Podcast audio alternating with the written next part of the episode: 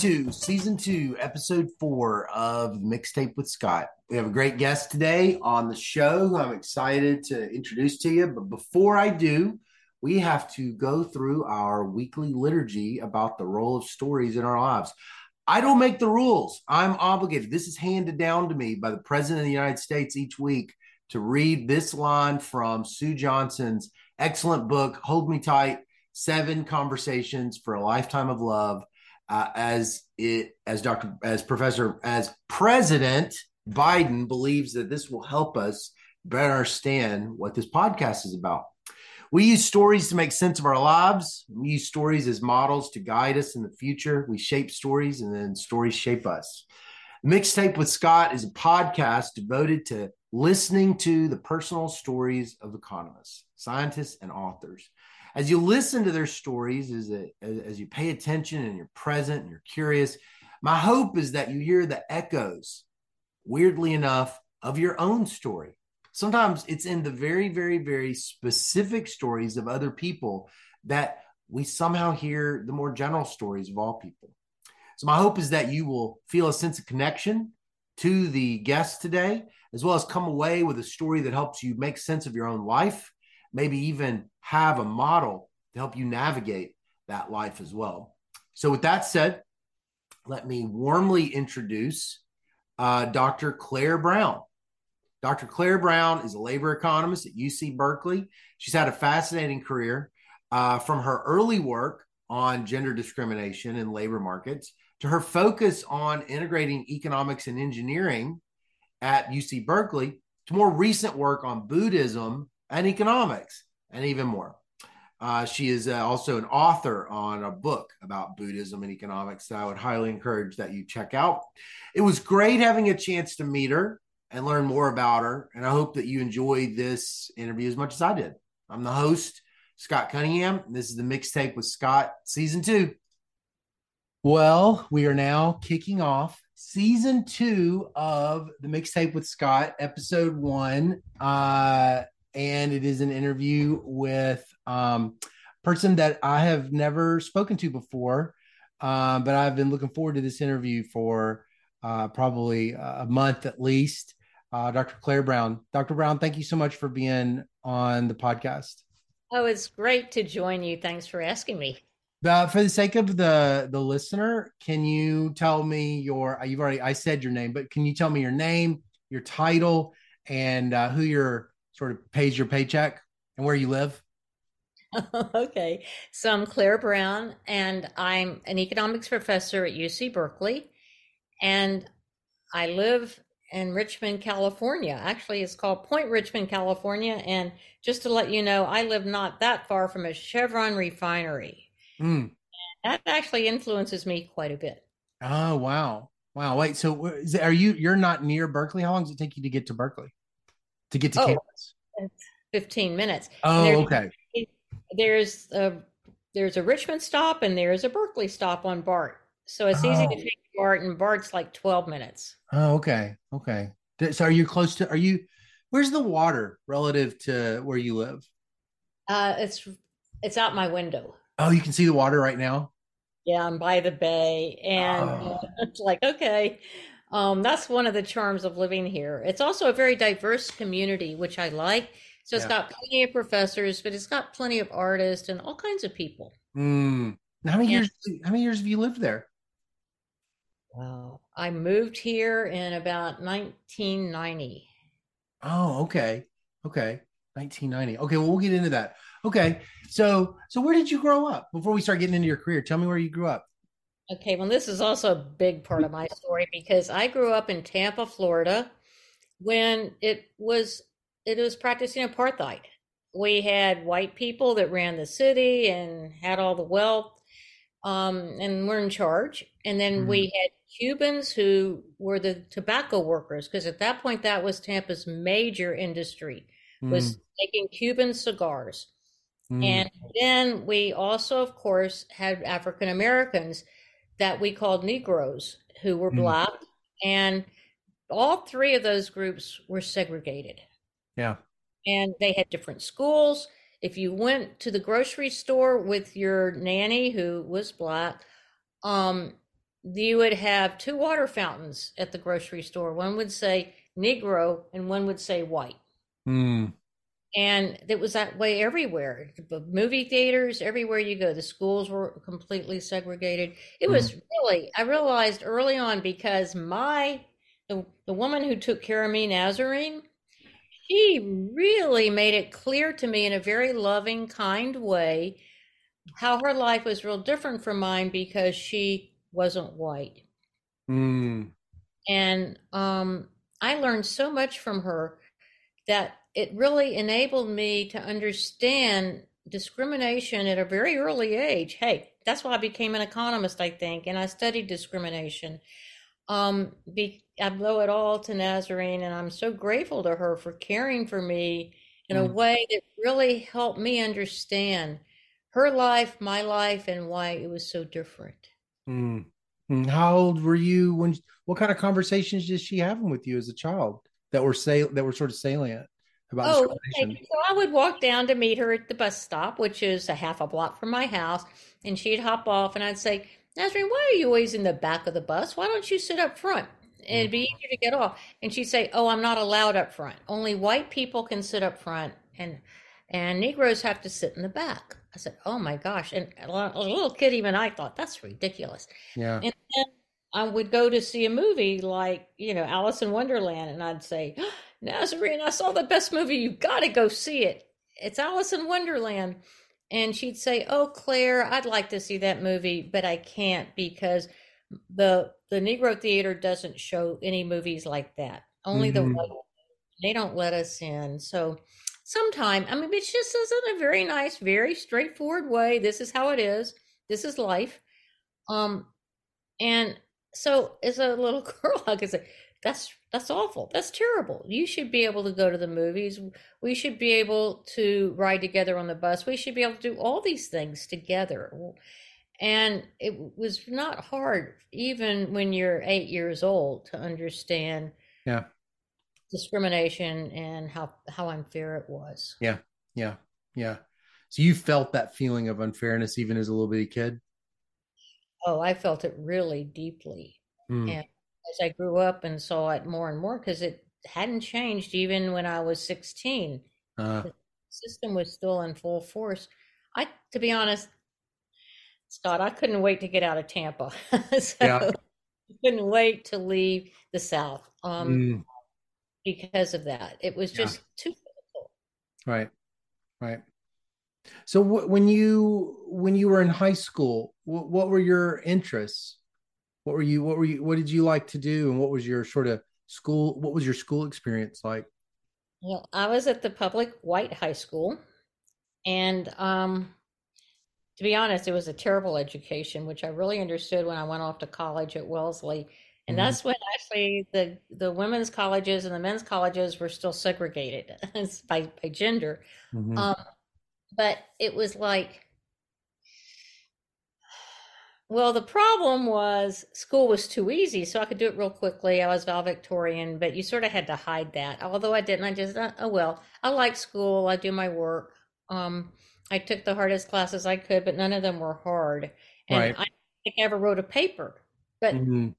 but it made and I loved math and math. So when I went off to college, I was a math major because math was simple, it was easy, it was fun. Yeah. Um, and my my first English, I couldn't do English. I realized because I'd never done English. Um, we'd never Mhm. written or critiqued books. So my first paper in the English class, the professor called me and says, "We have a problem. We got to figure out how to get you writing well enough that I can give you a C." was that freshman year? That was at Wellesley? Freshman year, Yeah.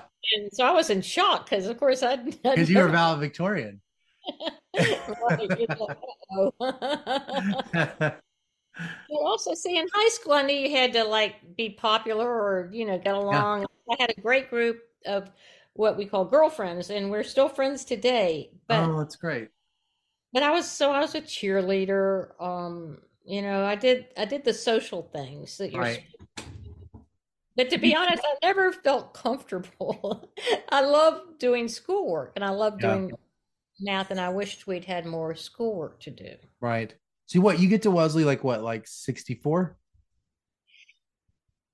Yes, actually, that's true. I was class of 64 high school and then class of 68 at Wellesley. Okay. So you get there. One year different from Hillary Clinton. You were y'all there at the same time? Wait. Yeah. Oh, were, did y'all know each other? Well, she crossed everybody's path, but we weren't in the same dorm. Yeah. And She's she, a 1968 Wellesley graduate also? No, no, we she was one year apart. One year apart. Okay. 67? Yeah, no, I think she was 69. She came after me, one year after Hmm. me. Um, but she was she was woman around campus. She knew everybody. She was Mm. already political. She ran for office and won um, you know, college offices. But I, me, no, no, no. I'm busy doing proofs, math proofs.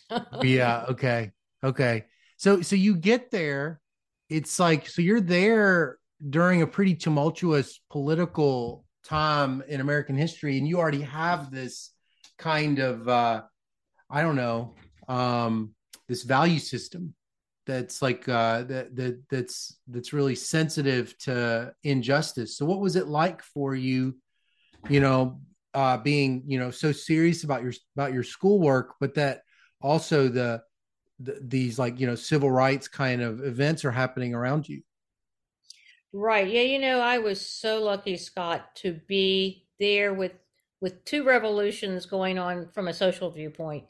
One was race and the other was feminist. Mhm. And on top of that, we had the anti-war uh, protesting. So there was lots of protesting, and I learned a huge amount. That really helped my learning about society, how it works, um, and all the different ways that power sort of uh, rules people's lives right it made me and it's one of the things is i did because of all of this actually grow sort of bored with math you because did? You know there are hardly any math majors. There were like four of us. Mm. and the and i go out in my dorm into the common area and my friends would be having these great discussions. Then they were all econ majors. Mm. and econ was like the largest major at wellesley. And i'm thinking you know i better go take economics. This sounds really interesting and so Mm. I started taking economics, um, but that went until my junior year.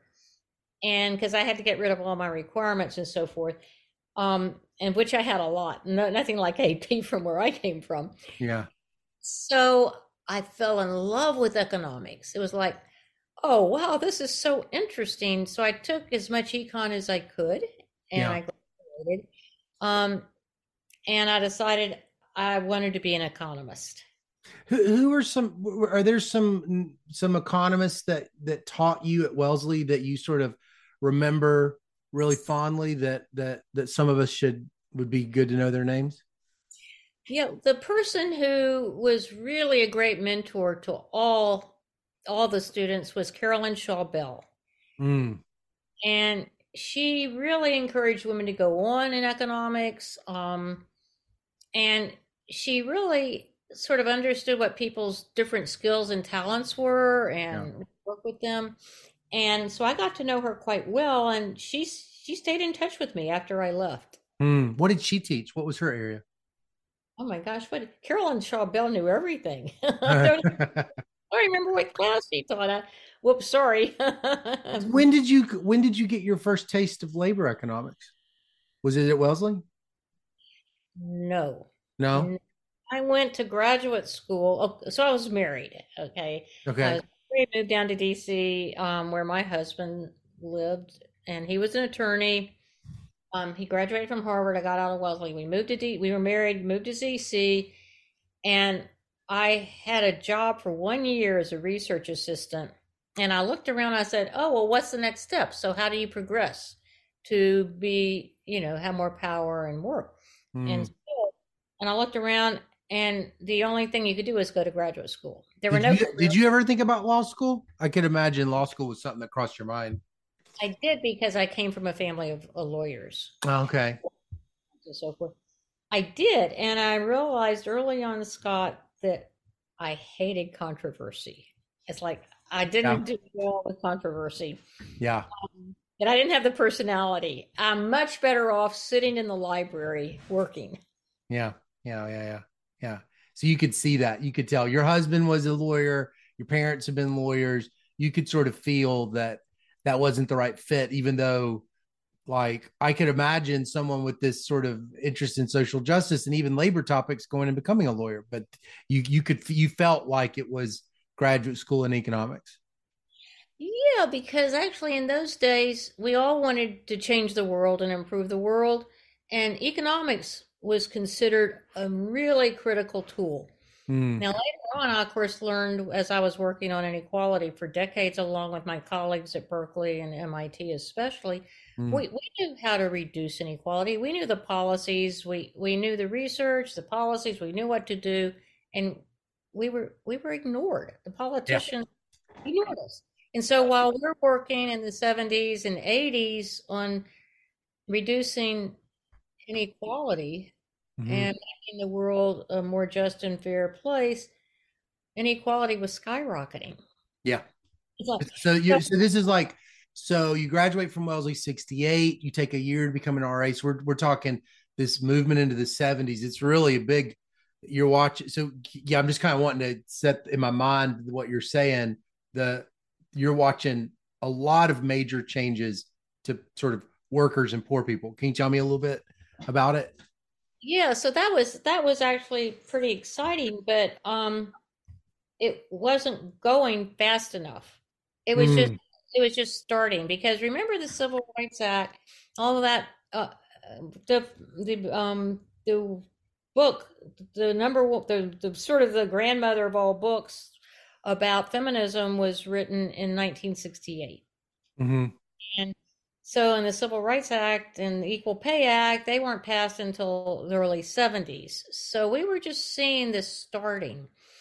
And I thought economics would be a great way to really help push it. So, um, and in the DC area, the best graduate school in economics was the University of Maryland. So I applied there and got in. Um, and there were two women in my class. But boy, was I ever lucky again. Uh, Barbara Bergmann was on the faculty. Mm-hmm. And she was working on discrimination and inequality. And and had a big grant. So I got to go work for her. And I learned a lot working for her in many ways. And so I'd gone into graduate school work being actually in math econ. Um, and not not worried, not thinking about labor, but I ended up and I never took labor because we didn't really have a labor economist. At, at Maryland you didn't? No. Even though Dr. Bergmann, Dr. Bergmann wasn't wouldn't you wouldn't have considered her a labor economist? even though she's she working. No, she didn't call herself a labor economist. How'd she? How would she have described herself? She would say, "I work on um, I work on micro topics of how to improve people's lives," and mm. she didn't really. And she would teach um, courses on policy, on econometrics, on sort of how to link, uh, how to set up a project to do research that would result in policy. Right, right. So and so she was well connected to with Brookings, as was Charlie. I worked with Charlie Schultze too, and he was at Brookings. Yeah. And he, of course, was more the macro person. So, but, what do you write your dissertation on? Oh, labor market discrimination.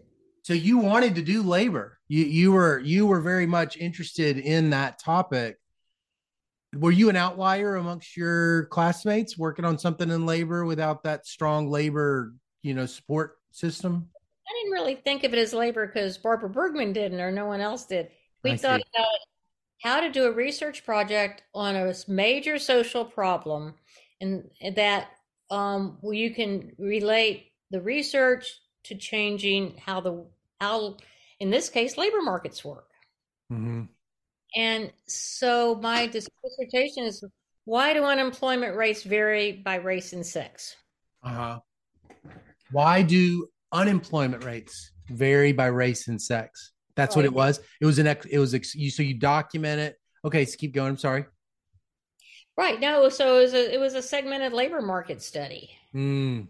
And at that time, Scott, a lot of people didn't believe in segmented labor markets. Right.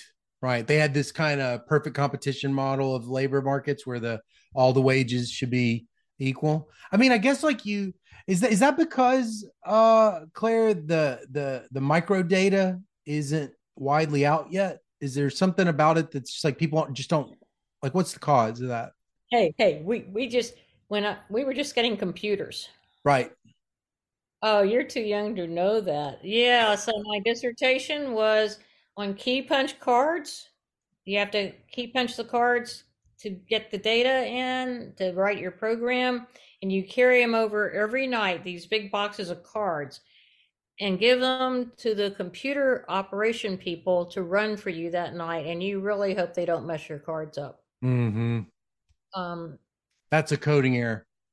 Back then, they they they drop your they drop the, the, card. Anything if the card doesn't flow in yeah. right, you're right. out of. It's like yeah. one more day wasted. Oh, so what are you doing? Are you like literally like punching? You like you're you're coding by like punching stuff or what? No, no, no. Oh, wow. I wish I had a photo I could show you. No, it was called a key punch machine. So you uh-huh. put you put you put in a stack of cards and then you type and the machine uh, punches it for you. Okay, okay, okay. So you got this. So you're gonna do- so so even just documenting the labor market differences by race and gender itself is kind of like noteworthy. That, that's right. That was a huge task. It's just yeah. collecting the data and then you analyze it and you show how look there's lack of mobility provided between male jobs and female jobs or white jobs and black jobs and so you can actually you document and then you analyze the flow mm. um, them but once again, we didn't have the data that they had much later on. Mm-hmm. What data set did you use for that dissertation? Who knows? Probably, probably some form of data from the Department of Labor. I remember being in touch with the BLS a lot. Mm-hmm. So you do this, you do this topic, it, and it's, but you're also trying to explain the differences. So, what was sort of your key? What were some of your your theoretical reasons for why you thought this was not why this gap was staying as an equilibrium. Well, because what I did was I set up two models. One is a free labor market model yeah. that people have access to jobs just based on merit and so forth, and mm. you, would, you would get one kind of outcome that you could then look and see. And then you'd have a segmented labor market model where you would actually have um, different markets that within themselves act like free or competitive markets, but the line into that market is only women, mm-hmm. or only men, or only black women, or only black men. Right. And you can actually, given that you could get enough data, which I was able to from the Department of Labor, um, set it up and then analyze the flows in and out. And from what you would expect, hey, in a free market model, you if you have one model, I mean, one market, it just had one market, and yeah. you're putting everybody in line, and you say, well, that's really interesting that the women end up over here and the white men over there, and they, I mean, you can see real clearly where in this one market, people are still flowing into these segregated slots. You were watching not just differences in wages, but sorting.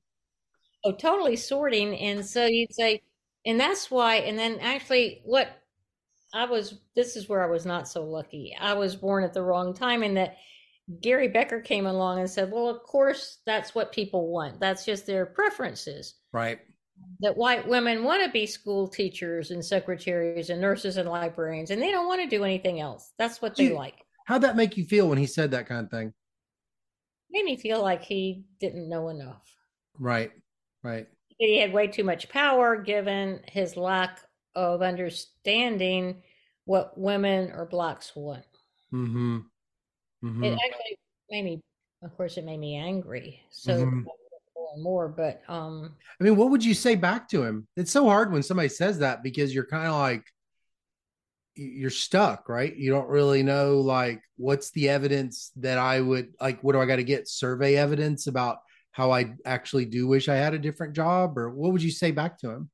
I'd say, you know, let's look at it. If you look at it as a segmented labor market, yeah. you actually can very easily understand what's happening and what the choices are and how people are responding to the choices available to them.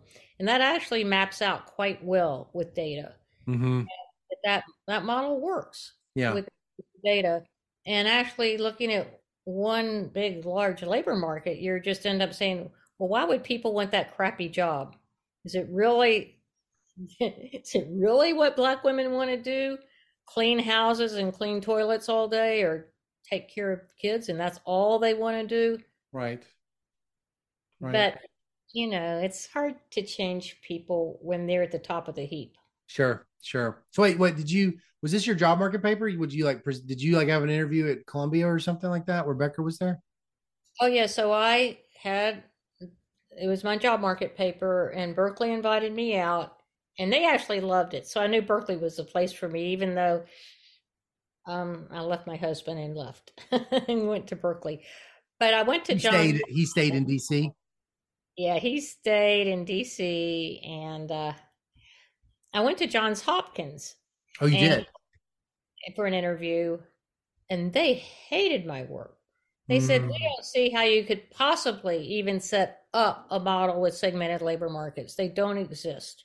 Theoretically, Oh there yeah, wasn't. there wasn't a model. There wasn't some segmented. I actually don't know this literature very well. I, I usually just sort of can. I usually tell it the stories of it, but but I didn't know that there's not a was there, there's not a theoretical tradition of these segmented labor markets. oh there is, there is, but ideologically, it's amazing how Ah, yeah, right. we aren't supposed to be ide- ide- ideologues, but trust me, Johns Hopkins, they said we only want free market economists here. Right, right.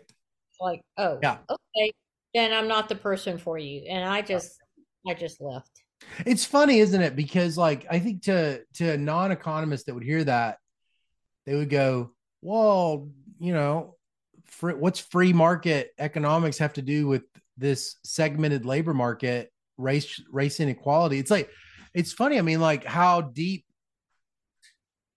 economists have understood that you know a lot of things shouldn't exist if that free market you know or if that if these things move into a certain kind of equilibrium a lot of things around us shouldn't even exist at all but you know Well, one of the things you need to understand from a labor viewpoint, if you study the history, is that the institutionalists had the power and the they were in charge um, throughout the 30s and 40s, and it, uh, even before, because there was Thorstein Veblen, who Yeah. wasn't a economist and then was treated as a sociologist, but there was Commons um, and his Wisconsin school, and they did great work. And actually, because of their work, we have unemployment insurance and Social Security from the mm, from the Wisconsin school in the Depression. And so institutions mattered, and yeah institutions would structure markets. right And so I didn't have any trouble with that. I was taught that, I learned that, I knew the literature, I knew the history. But it, the Chicago school really changed that. They Yeah. came, they said, no, no institutions can be explained just by market forces. You don't need institutions. They're not structuring markets. Uh, only the free market. There, there's nothing. They actually would go on so far as say nothing structuring markets. Although I think we all know today we're Yeah. structuring. Right. This is structuring and government structuring, but markets are structured. who was at berkeley when you do that interview who is it that who is it that really struck your eye that caught your eye that you were like i want to i want to work with these people Oh, well, I was really lucky there because George Akerlof picked me up at the airport. oh wow wow what was he an assistant professor or was he already older than that He he had tenure by then, but he had not yet had his Lemons article published. It oh. had oh been turned down. yeah The day I arrived was the day the JPE accepted his Lemons paper. Oh i thought he went to the qj Everybody was in a great mood. They were celebrating. They were happy, and George was in a great mood. yeah Um, and he, of course, really liked my work because he believed in institutions and structuring markets, and yeah and so I met with him, and then um, quite a few people were there that that really liked my work, but not Mhm. everyone course. Um, sure. But always, George Akerlof was important to me, and we're still in touch. Mm. Mm. Um, so you get, so you get to, so I have this question. I now I kind of have like questions about labor. I want to have like a bunch of different questions. So I'm teaching this like I'm teaching this history of economic thought class, um, and I'm just loving it uh, so much. But um, I was kind of wondering, do you feel like you are you like identify like you feel a certain amount of kinship with the labor economists? when I say something like that, does that sort of feel like you're like those are my people, or is like no, I don't really, I don't think in those word those ways. Oh, oh yeah. I the thing is, is that there's no such thing as the labor economist. To be honest, there's still a, quite a wide variation. You're mm-hmm. right that now, fortunately, at the top of the heap are the econometricians. Like, I mean, David Card does fantastic work, and I'm so grateful that he came to Berkeley and stayed at Berkeley. Mm-hmm. And and I know you think of the sort of the con- econometricians or statisticians as the labor economists, and they are certainly the most respected and have the most influence in the field. But there are actually quite a few labor economists that are th- spread throughout the nation that work on um, in more institutional ways. Yeah. They might they might study unions. Mm. They might study um, sort of different kinds of policies that regulate certain markets. Mm-hmm. And they don't necessarily do differences in differences. Right, right, right, right, right, right, right. So, but but you do you sort of feel like those are your people, or do you think that way? Like I I I sort of always kind of wondered like who are my people because I I never I my research interests have always been a little unusual, but like um I really, really admire the labor economists. Um, I love the commitment they have to the workers. Um, when you read these old classical guys, you know, they, uh, not to get on a tangent, but, you know, because they just think in terms of these three groups of people the landowners, the capitalists, and the workers, it's just like, it's a huge part of the history of economics this this big group uh, and their overall well-being you know and not all of the classical economists really seem to come down. They, they sometimes have like what appears to be biases you know against them you know like maybe maybe maybe aren't particularly sympathetic. I have been really surprised honestly how many of the classical economists talk about the poor. They they you know maybe maybe maybe they maybe this isn't maybe they're just not politically correct and that's what sort of stuns me a little bit. But the language of immorality around the poor amongst the classical economists is just it's really common. They drink too much they're lazy.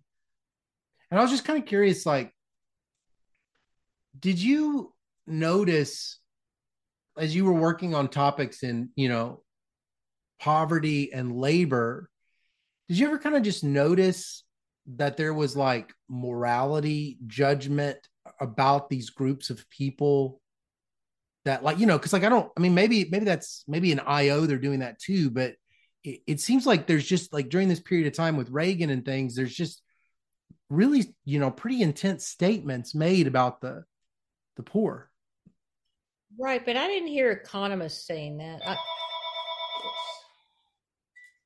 Sorry. That's okay. I, I definitely heard um, politicians say that. Like yeah. Ronald Reagan went on and had the welfare queen. And actually, that was in in my book, American Standards of Living. That was really key in getting the country to believe we didn't need a social safety net. Mm-hmm. we had a social safety net, and that we therefore didn't have to worry about inequality.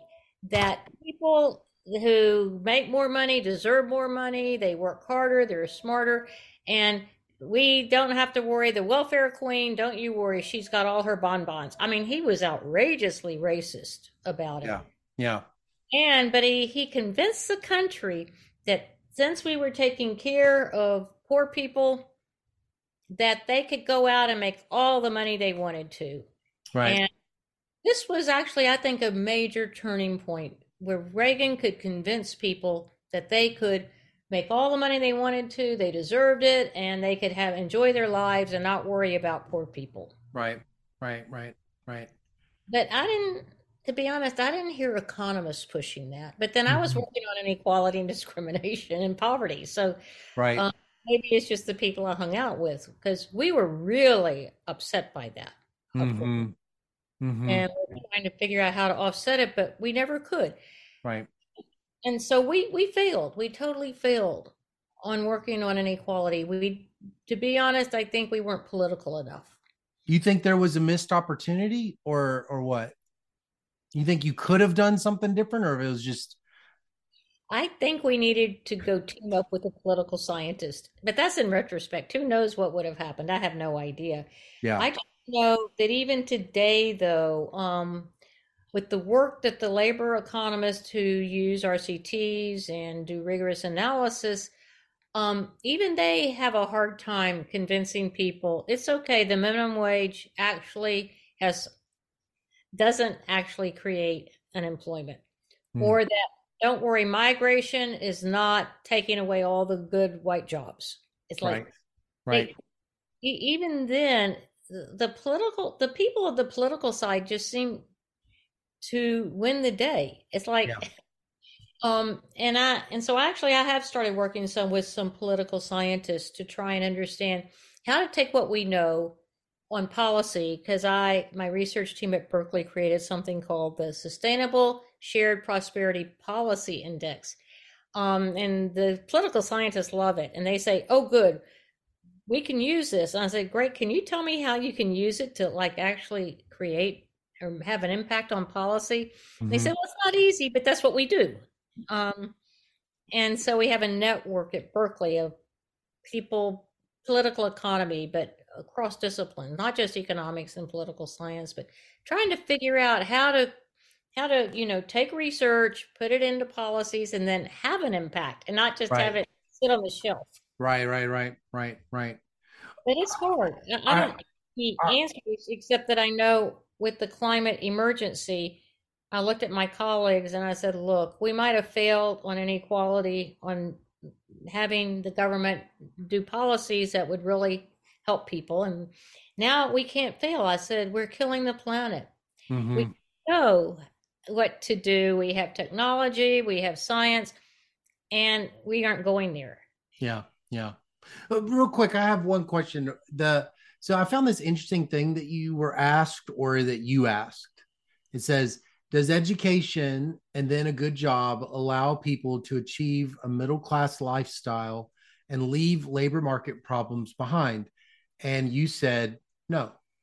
And I thought that was interesting because I felt like in my labor, my grad labor class, we read Kevin Murphy and June and Larry Katz and a bunch of others where it was the big story was, you know, this divergence in earnings by skill and the rise in the returns to skill. And I left those classes just kind of feeling like, you know, education really was the key to addressing poverty but it sounds like you've got a more you've got a slightly different or you've kind of got your own take on it and i was just kind of just curious can you tell me more about that question and why is it you think somebody might say you could sort of imagine somebody saying yes and why you would kind of say what you said Right. Yes.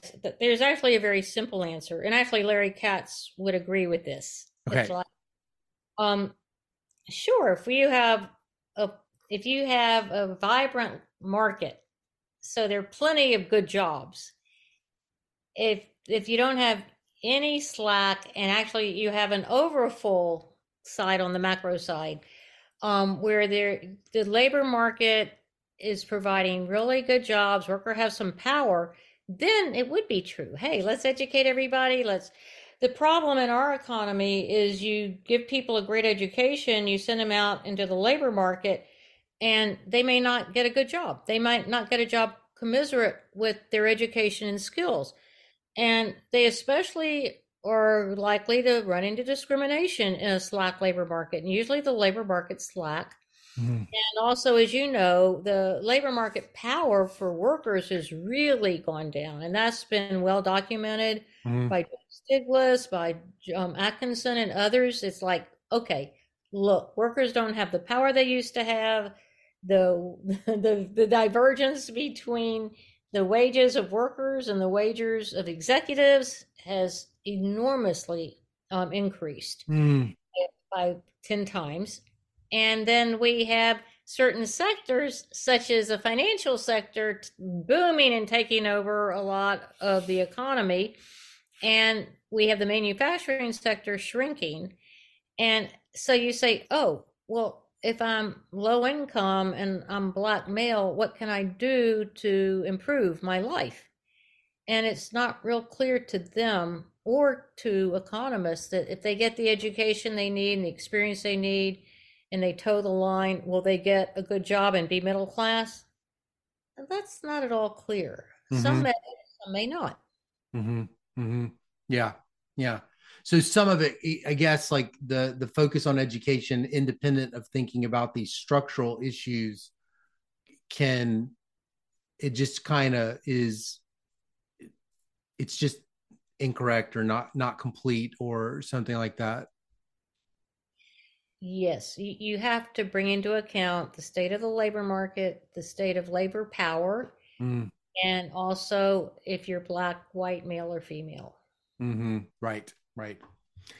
Well, so okay, so transitioning a little bit. So in 20 I'm interested in this transition that you make, these two transitions, one to uh to climate, that's something I want to talk about. But also before we talk about that, I'm interested in this 2017 book that you wrote, uh Buddhist Economics, an enlightened approach to the dismal science. It, it makes me think of Small is Beautiful by by Schumacher. Um, and I don't want to you know diminish it by making comparisons it's just that it's just so you know original that that uh, a a mainstream economist would kind of want to have this re re-envisioning of the of the discipline. So I guess I first just wanted to know like how did you first become interested in Buddhism before we even get into the book?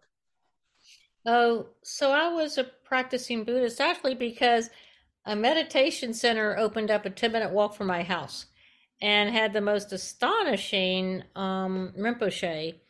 And so my husband and I said, well, we just stop by. And, and he's of Jewish background, and I grew up mm. in a Episcopalian. And we stopped by and we really liked it and just started attending and, and had friends and neighbors there. And, um, and then I, by the way, I should never call my book Buddhist economics. Everybody thought that meant it was religious, but it wasn't. It was just right. totally economics, as you said. Um, and it's actually an economics book because the Buddhists say, well, it is true you have impermanence. So you assume impermanence or that everyone's interrelated with each other and with nature, which is a law of ecology. Mm-hmm. Uh, and so that's science. And that was an important part of Buddhism and it always has been. And then you assume impermanence, that everything's always changing. Mm. That and then you end you end up whoops just a second what happened to equilibrium well you know we're always in transition it, the world is dynamic life is dynamic right and part of inter- interdependence is that people care for each other they can be self-serving self-caring they should be but they also are other caring or altruistic mm-hmm. and then um, you you sort of bring all those together and you end up with turning the free market model on its head because if people are altruistic and caring um, and if people care a lot about you also define happiness very differently instead of caring it's not hedonic anymore but it's it's much more aristotelian where people um, people's happiness is, of course, interrelated with everyone else's happiness and the state of nature, and they're and that's because of altruism. Mm. And so they're not trying to just give me, give me, give me, give me, and they actually care a lot about the human spirit. That people aren't don't just they care about relationships, about community, right? and this is all a big part of their lives. And so, of course, they want enough income. They want to have basics. They want to have right. a comfortable life, a good life. But a good life isn't just materialism. Right. And it's relationships, community, human spirit. Who am I as a person? What yeah. matters to me? What makes life good?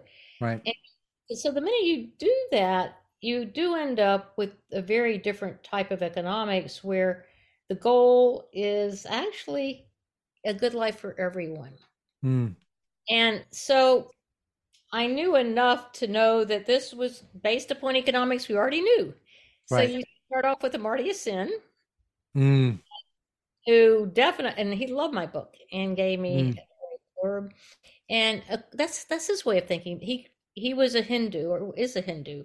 Mm. Um, but he understood interdependence and non-materialism aspects of life and what's important. Yeah. yeah. An opportunity, of course, capa- capabilities. But then there's also um, you. So you start off with Amartya Sen, and then you can add climate science, which we know are ecology. So we have ecological economics. You add that in, and then you add on top of that what we've learned from the UN that we can re- reduce global suffering. Um, mm. That's a very important part of life. And Jeffrey Sachs and his sustainable development growth work. Mm.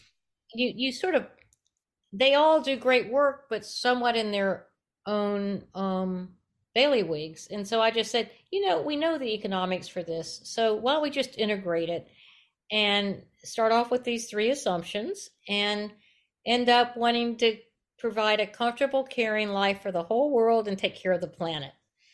And of course, this was heavily influenced by the climate crisis going on. Hmm. Hmm. Wait, so so is this book a turning point for you? I mean, is it like when you write it and you're thinking of these things, like you're you're change you've changed in your way of thinking, like about economics? Well, not really. Not really. No, what I it actually came about because I at one point was teaching Econ One, which is 800 students and 22 graduate students um teaching sections, and I was really unhappy with the way Econ One was taught. It was yeah. mostly free market, and then right. on the side we'd bring in, well, there is this problem with externalities. You barely get have time to get to it if you don't hurt. If you, the way the the te- the way the table of contents are structured for econ principles is, you're lucky to get to any of the market failure stuff unless you really prioritize it. Because you can get you can get through theory of the first. You may not have time. Yeah, and it's like, oh, inequality. Well, that you oh, know, oh, yeah. we actually we know a lot about it. I mean, we it's, it's like it's an afterthought. So I was really upset by that, but most people teaching it are. Um, right. And so, and there are now today some more options, but in those days there really wasn't. So I was out walking my dog in the hills one afternoon, and I looked at him, and I was already a practicing Buddhist. I was I said to my dog, I said, "How would how would Buddha have taught econ one? Mm. What would he have done differently?"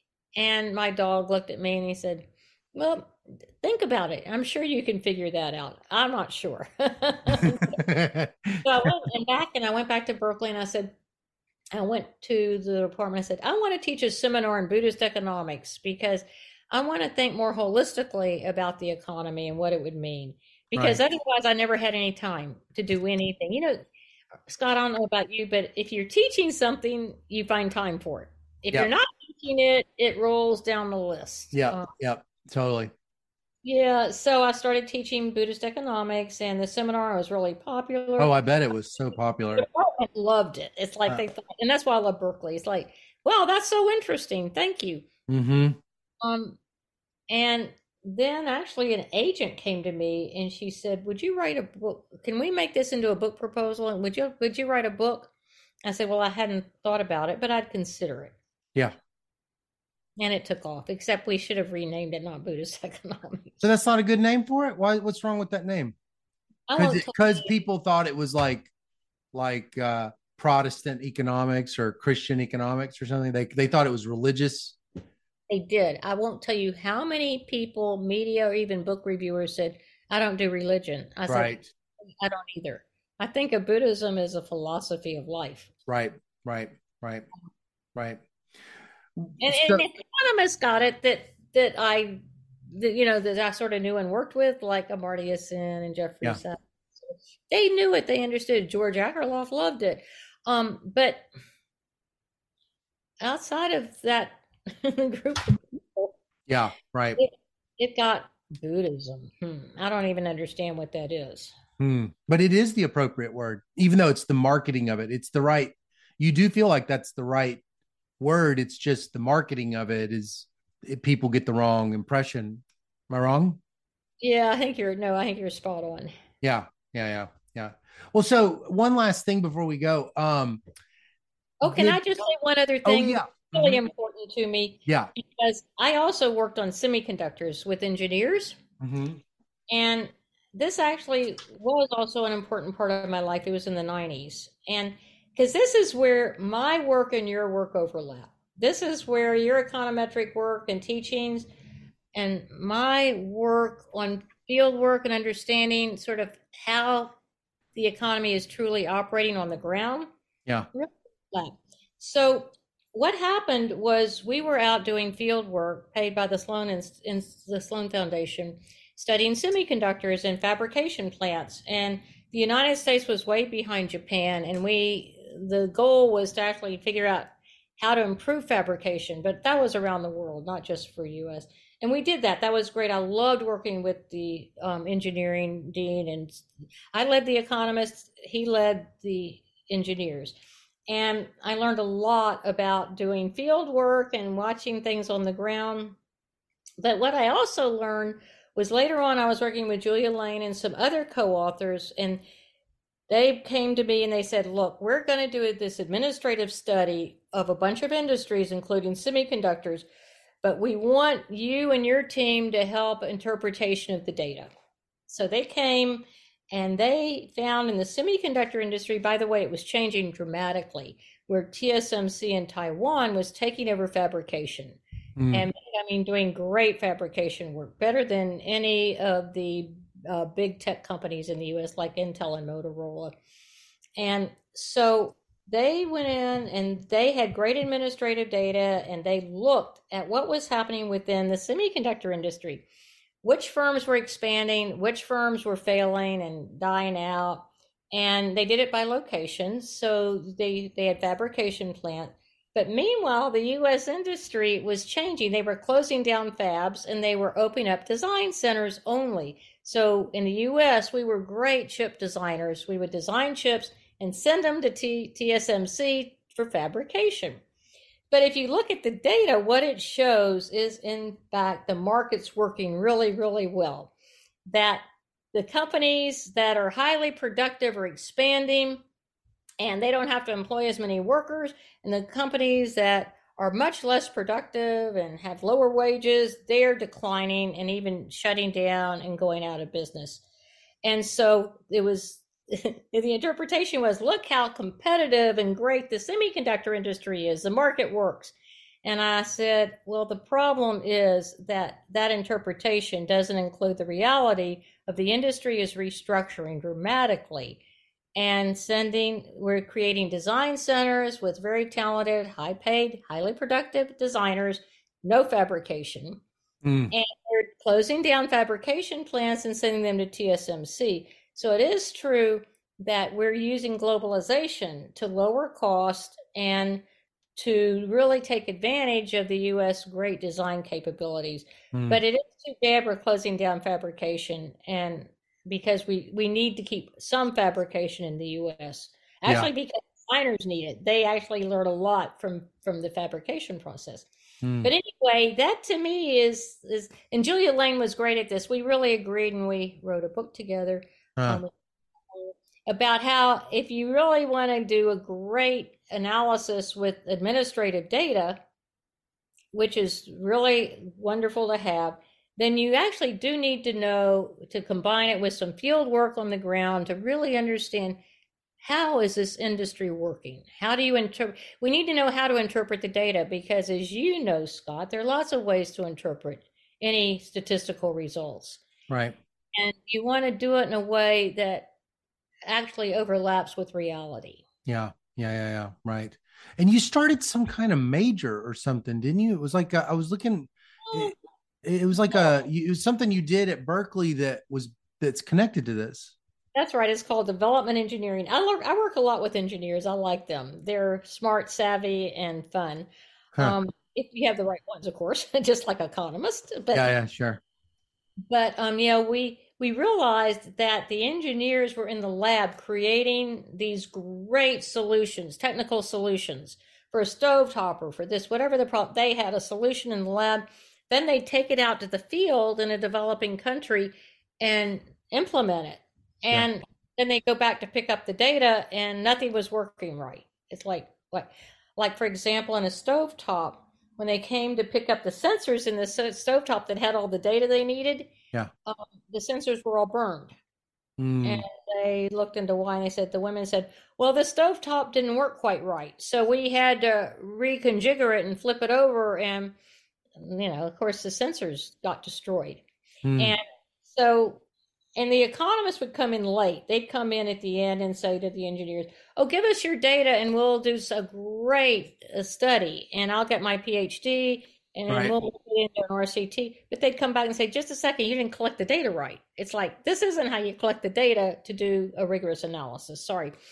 So, so Alice Agogino and I said, "Look, let's just bring it together and have them work together, and it's like a minor for PhD students."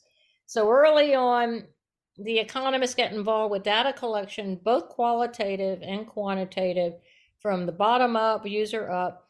And they actually learned it's actually you can do great data analysis early on that's that builds you into a really good treatment and control trial. Mm. Um, and the engineers learn very quickly the value of economists. Oh my gosh, they do know a lot about data collection and analysis. Mm they can really help us understand from day one how to improve our technology out in the field because we started making the engineers go out in the field earlier and take and take some economists or at least give the economists the data early on. Mm-hmm mm-hmm. Wow that's cool. Well so you you move into so you're doing that but then you you also have moved into this climate this economics of climate and sustainability right? Well scott yeah isn't everybody? I mean i have a couple of little grandsons. It's like we're killing the planet we're overheating it. Life as we know it won't be around for them if we don't quickly bring down emissions. Mm-hmm. we've got to stop using fossil fuel energy and transition to a livable modern economy.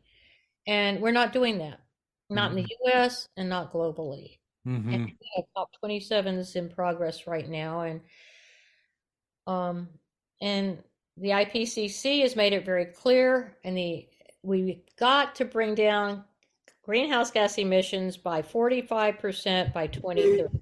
And we aren't even bringing them down yet. It's like we're slowing down, but we aren't going negative in terms of change. There's so we have a and, and the longer we wait the less likely it is that we can reach any goal that we care about. The economists their cover story was forget 1.5 degrees. That's not possible. Let's just try and keep it not let's get as far below 2% increase in global warming as we can but 1.5 is gone. And mm-hmm. we should acknowledge that and see what we can do because we've got to move a lot faster. Mm-hmm. Mm-hmm. And so when I saw that, you know, I said, I've got to just focus. And that happened when I was actually doing Buddhist economics. Um, mm. So that, that was quite a while ago. Yeah. Yeah. And, and I just think every single person that teaches or does research or is in the university system has to think about climate and how to integrate it into the work they're doing as an example um, they don't have to do climate research, but they have to think about how can they integrate climate into their thinking, their teaching, their way of viewing life. Because right now is our existential crisis. Mm-hmm. Yeah, yeah. Well, I want to end with this. When when you think about your life that you've lived as uh, as a labor economist, as a Buddhist, you know, as a sort of a almost a theorist, and um, and also this this environmental economist. All these kind of the the work that you've done since your earliest times of being interested. I wanted to ask you this: Why does the work that we do as economists matter? And then, secondly, what does that even mean to matter? What has mattered the most to you in your life uh, as an economist? Well, mainly, I think that we're economists because we love economics. it's like, okay, that's sort of the way we think about, you know, how does the world operate and from a resource viewpoint. And I think the economists that I admire, all of us agree, we've got to think about how can we help the world do better. And yeah. so that's important. I think the problem is why what we do doesn't matter enough. Then, as we've already discussed, it's like, why does politics trump economics? And it does. It seems like we know a lot. We we try really hard. We're well intentioned. We want to help the world. And right now, I want to help people on the planet and stop uh, stop using fossil fuels. And so, one of the things that I've started doing, and I've been doing this now for quite a while, is is I work with climate groups, climate justice groups, to lobby for specific policies and um, specific actions in California, focusing on California because we're a climate leader. But one of the things I've learned is that once again, and I really understand now why politics triumphs, because big oil, we, we have a big oil industry in California, and they just all the time use their money to fight against us and to fight against any climate policies or or regulations. And we have fights going on all the time and they have a lot of money and we only have people and sort of intelligence but also scott while we while what we do matter is we care about honesty and transparency we care about using data correctly we care about being as honest as we can about our data and our findings and and that's who we are as mm-hmm. economics mm. professors yeah and so it bothers me that i'll get out and i'll be at a hearing with Chevron or Exxon, and they'll just lie. They'll hmm. they'll just say anything they want to, and no one and they aren't held accountable. Whereas we are very very careful yeah. trying to stay with the science and the evidence, and that's also one of the reasons that what we do should matter more. Mm-hmm. And I, and if you can tell me how to make it matter more, I'd love it. well, it has been really a pleasure uh, Clair, to to get to spend this hour just learning about you and and uh, your thoughts on economics, but also just getting to know you better. Um, I, I really appreciate you giving me this time to to talk and listen. Oh, Scott, let me just tell you how much I appreciate all you're doing to help economists learn and to also help economists figure out how maybe we can do better and help people in the planet. So thank you for all you're doing and thanks for inviting me. Yeah, thank you.